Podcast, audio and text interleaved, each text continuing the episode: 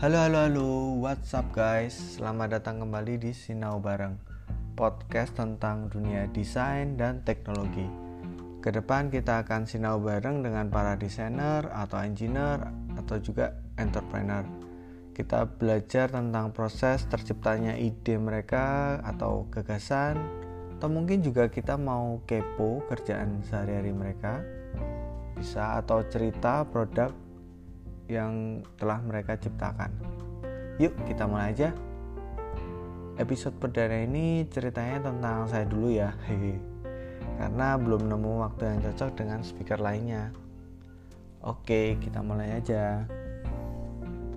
Sedikit perkenalan karir saya.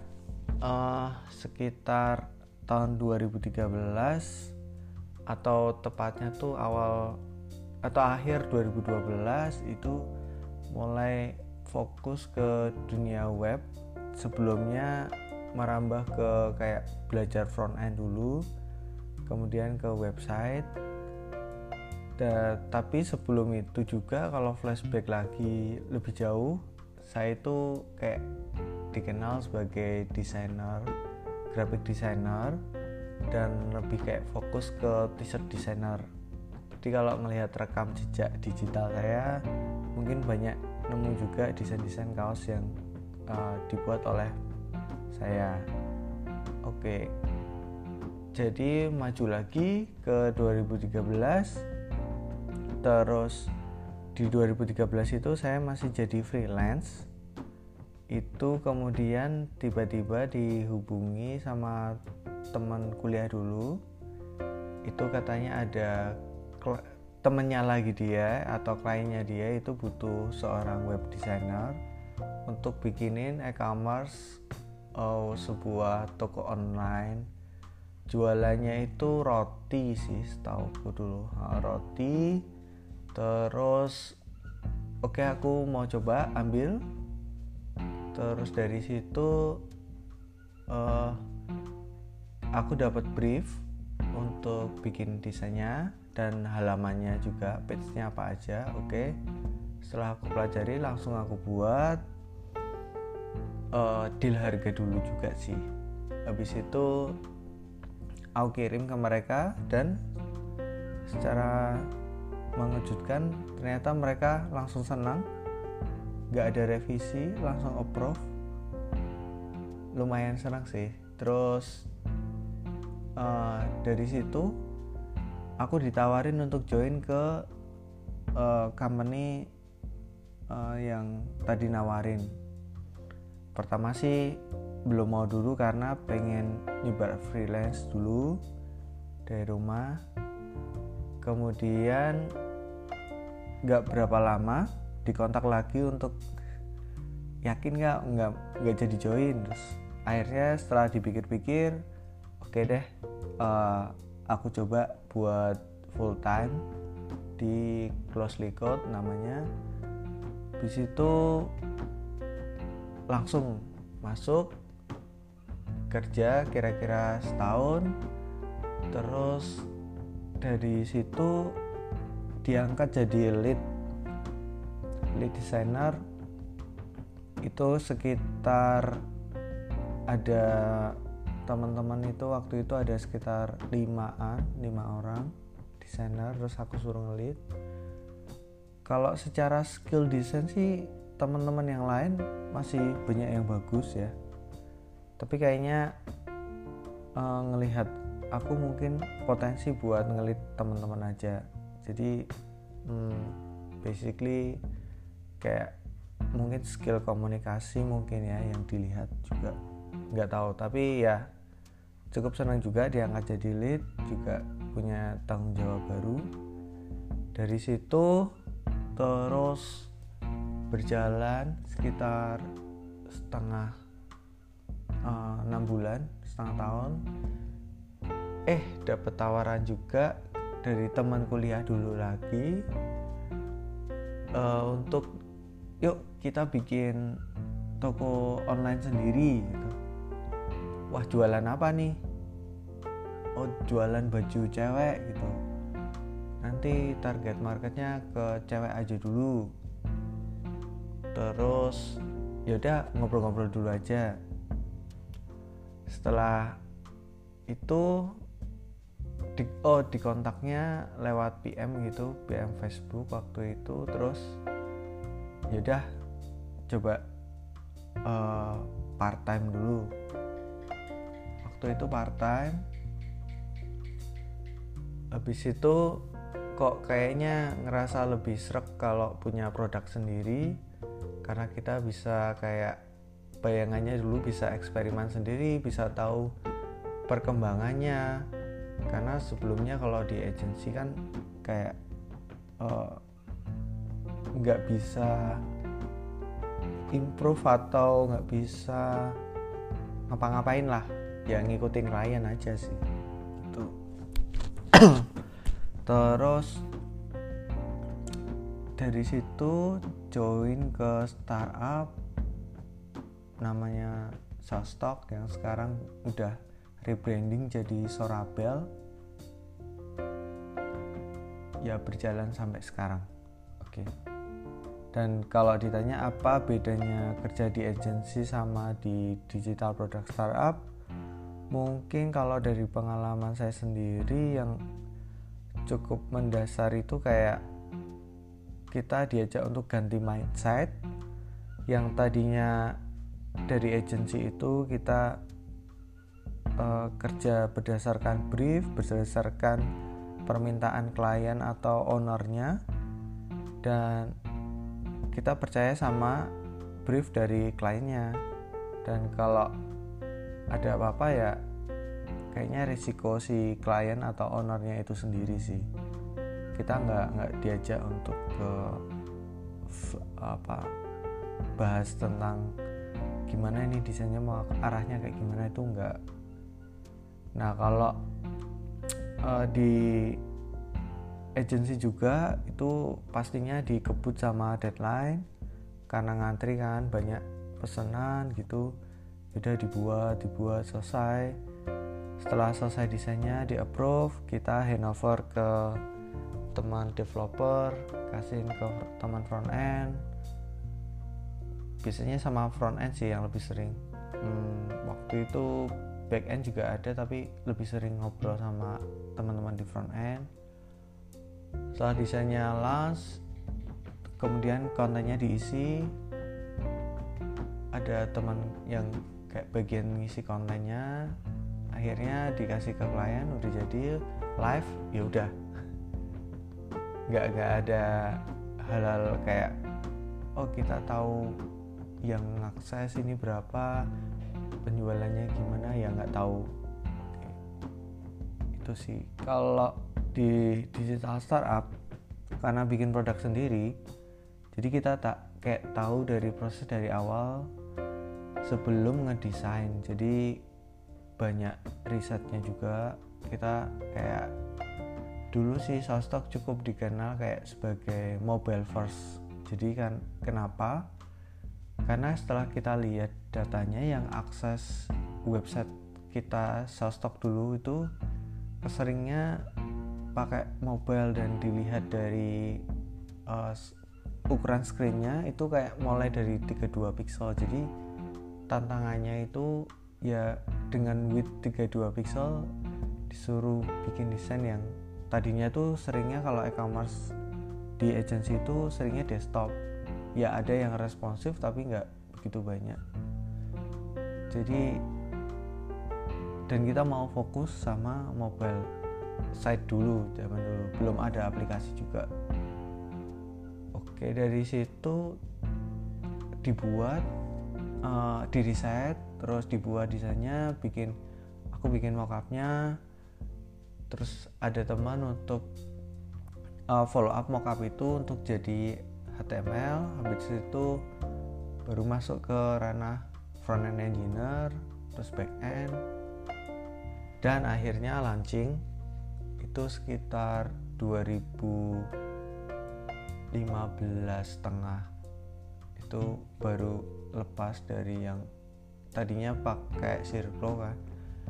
Jadi kita lepas dari situ kita kelola sendiri produknya dan berjalan uh, bertahap. Jadi kemudian ada app di Android kemudian baru ada app di iOS. Uh, jadi mindsetnya itu beneran kayak kita kelola kita improve kita validasi ke user ke uh, fiturnya. Dan dulu kita prinsipnya kayak MVP gitu.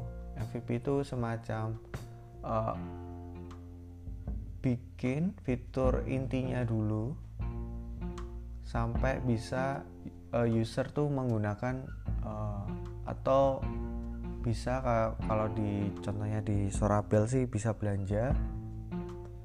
Jadi dulu tuh nggak ada filter nggak ada wishlist. Beneran cuman orang lihat homepage masuk ke produk detail baca keterangan dan keterangannya zaman dulu tuh sangat simpel banget. Teks aja nggak ada aneh-aneh. Terus ada tombol beli dah tombol beli masuk keranjang di keranjang lanjut ke kasir. Habis itu ke halaman check out. Check out cuman tiga step. Kita bikin sesimpel mungkin. Terus dari situ udah selesai. Kayak ya habis itu follow up lewat SMS sekarang kita udah kayak ada follow up lewat WhatsApp. Jadi semakin dekat dengan customer kita. Habis itu kita mulai ngembangin apa aja sih kebutuhannya kita bikin roadmap produknya gimana. Uh, itu bareng-bareng sih dengan PM dengan uh, eh, VP kita bareng-bareng semua. Jadi saya beruntung bisa ikut di proses itu pengembangannya dan senang sih pastinya. Kerja dengan orang-orang uh, pintar-pintar hebat-hebat menyenangkan sekali. Uh, terus ya kita pastinya kayak ditantang buat bisa bikin improve produknya supaya makin baik makin konsisten makin navigasinya juga diperbaiki lagi. Dan uh, pastinya uh, kita ngarah kayak apa sih kebutuhan user dan kita coba uh, bikinin fitur sesuai kebutuhan user gitu. Jadi mindsetnya adalah kayak user centric design. Mungkin uh, kita nanti coba aku coba share prinsip-prinsip apa sih yang ada di user centric design. Mungkin ada sekitar mm, 6 mungkin aku bisa coba sedikit jelasin tentang user centric design yang uh, udah pernah aku alami oke okay. apa sih uh, prinsip user centric design itu yang pertama mungkin kayak desain yang dibuat itu desain aplikasi atau produk yang dibuat itu ya untuk user untuk manusia dan manusia itu butuh yang gampang atau cara cepat untuk mencapai sebuah goalnya. Kalau di kita ya user atau sista kita itu butuh beli baju buat uh, mungkin buat kondangan atau buat uh, beli koleksi aja. Nah itu kita harus bantu supaya beneran produknya itu sampai ke tangan user. Mulai dari cari-cari browsing terus masuk ke halaman keranjangnya. Kemudian masuk ke halaman checkoutnya juga harus mudah udah dipahami. Uh, bisa ngisinya dengan jelas kalau uh, sebisa mungkin menghindari error terus usernya pakainya dikirim juga dikabari pastinya. Terus barangnya nyampe kita juga minta kayak review untuk pengembangan produk atau uh, aplikasi itu sendiri. Bisa biasanya review bisa lewat Play Store atau App Store juga bisa. Jadi proses itu semua sampai uh, ngelihat-ngelihat di aplikasi atau website sampai produknya sampai di tangan dicobain dan senang. Nah itu keseluruhan itu kayak user experience yang bikin Sista happy. Kalau bikin Sista happy biasanya untuk retention atau untuk repurchase ke produk tersebut tuh kayak lebih mudah gitu sih. Oke yang kedua mungkin kayak bahasa yang dipakai itu harus yang mudah dimengerti. Karena sista kita masih targetnya orang Indonesia dari Sabang sampai Merauke. Jadi ya kita pakai bahasa Indonesia yang mudah dimengerti. Ya kalau bahasa ini biasanya di customer service kita yang nemu bahasa-bahasa yang lucu-lucu. Jadi kayak sista yang di Sulawesi, Kalimantan, Papua itu juga kayak kadang bahasanya juga uh, ada yang karena mereka punya kayak cara bicaranya agak beda sama yang dijawab jadi ya itu jadi tantangan customer service kita. Pastinya customer service kita juga kece abis mereka teman-teman di customer service jadi bisa bantu handle kesulitan sista juga bisa bantu mau tanya apa pun juga kita bantu. Jadi ya itu juga termasuk bagian dari experience customer. Oke kemudian yang ketiga mungkin kayak desain atau sistem yang dibuat harus mudah dipelajari misalnya kayak interface-nya itu harus konsisten. Contohnya kayak button di kita warnanya merah atau sekarang jadi berry ya. Usahakan semua button itu jadi berry semua. Jadi button pre premier utamanya itu harus sama. Jadi jangan sampai uh, user itu bingung atau berpikir yang lain. Seperti itu dan kalau kayak ada icon ya ada interaksinya mungkin dibikin lebih konsisten itu juga akan lebih bagus. Lebih bagus lagi ada uh, mikro interaktifnya jadi kayak ada gimmick-gimmick atau motion yang dibuat itu juga lebih menyenangkan pasti user juga senang uh, kemudian prinsip yang keempat mungkin kayak kurangi hal-hal yang tidak perlu. Misalnya uh, kita terlalu banyak pilihan jadi user tuh malah bingung sama misal di menu gitu terlalu banyak mininya dan uh, pembagiannya nggak jelas informasinya nggak jelas jadi bikin user tuh frustasi atau bilang ini susah untuk pakai nah kalau udah nemu susah untuk pakai harusnya kita riset untuk cari tahu di mana letak susahnya. Dan kita coba solve itu. Kemudian prinsip berikutnya yang cukup mendasar itu navigasi. Navigasi yang jelas itu sangat membantu sistem mungkin di bagian setelah dia masuk ke mana misal masuk ke produk detail dia harus tahu dia itu ada di produk detail dan tahu gimana cara kembali atau gimana next stepnya itu ke mana. Itu untuk mempermudah navigasi harus kayak ya itu nanti kelihatan lebih smooth gitu rasanya. Enak lah pakai atau enak lah buat browsing. Biasanya user akan senang. Oke, yang berikutnya error yang membantu. Maksudnya itu uh, kalau user itu menemu uh, melakukan input atau melakukan langkah yang salah atau misalnya empty state atau biasanya yang sering cukup ngebantu itu kayak error atau nggak bisa login itu kita arahkan atau errornya nggak cuma bilang error tapi juga ada action di mana user tuh uh, kita bantu untuk memperbaiki errornya dia.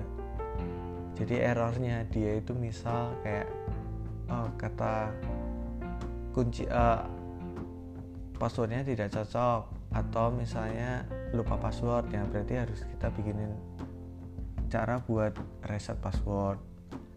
Terus misalnya juga waktu ngisi ngisi data itu nggak sesuai sama requirement kita gitu. Misal ya kita kasih tahu supaya user juga nggak frustasi gimana nih cara ngisinya kok error terus. Biasanya nggak lama dia akan keluar dari aplikasi dan nggak jadi belanja. Nah itu jadi hal yang jadi concern kita juga kalau uh, sampai nggak jadi belanja. Oke. Mungkin aku rangkum lagi ya. Uh, jadi ada enam prinsip. Yang pertama itu desainnya dibuat untuk user. Ya pasti. Uh, kemudian bahasa yang dipakai itu yang mudah dimengerti oleh pengguna. Yang ketiga, desain atau sistem yang dibuat mudah dipelajari. Keempat, kurangi hal-hal yang tidak perlu tampil untuk user. Yang kelima, navigasi yang jelas. Yang keenam, error yang membantu. Oke, uh, mungkin itu dulu untuk proses kerja saya untuk deliver ide ke PM atau engineer mungkin akan aku share di podcast berikutnya. Nggak sekarang ya. Oke cukup di sini dulu. Karena besok juga mau mulai berkarya lagi. Nah jangan lupa subscribe atau follow podcast ini. Kalau ada masukan atau usul siapa yang mau diinterview atau mau kita serap ilmunya bareng-bareng bisa mention di @momolabs via Twitter atau Instagram. Oke, segini dulu. Thanks udah dengerin sinau bareng. See you guys. Bye.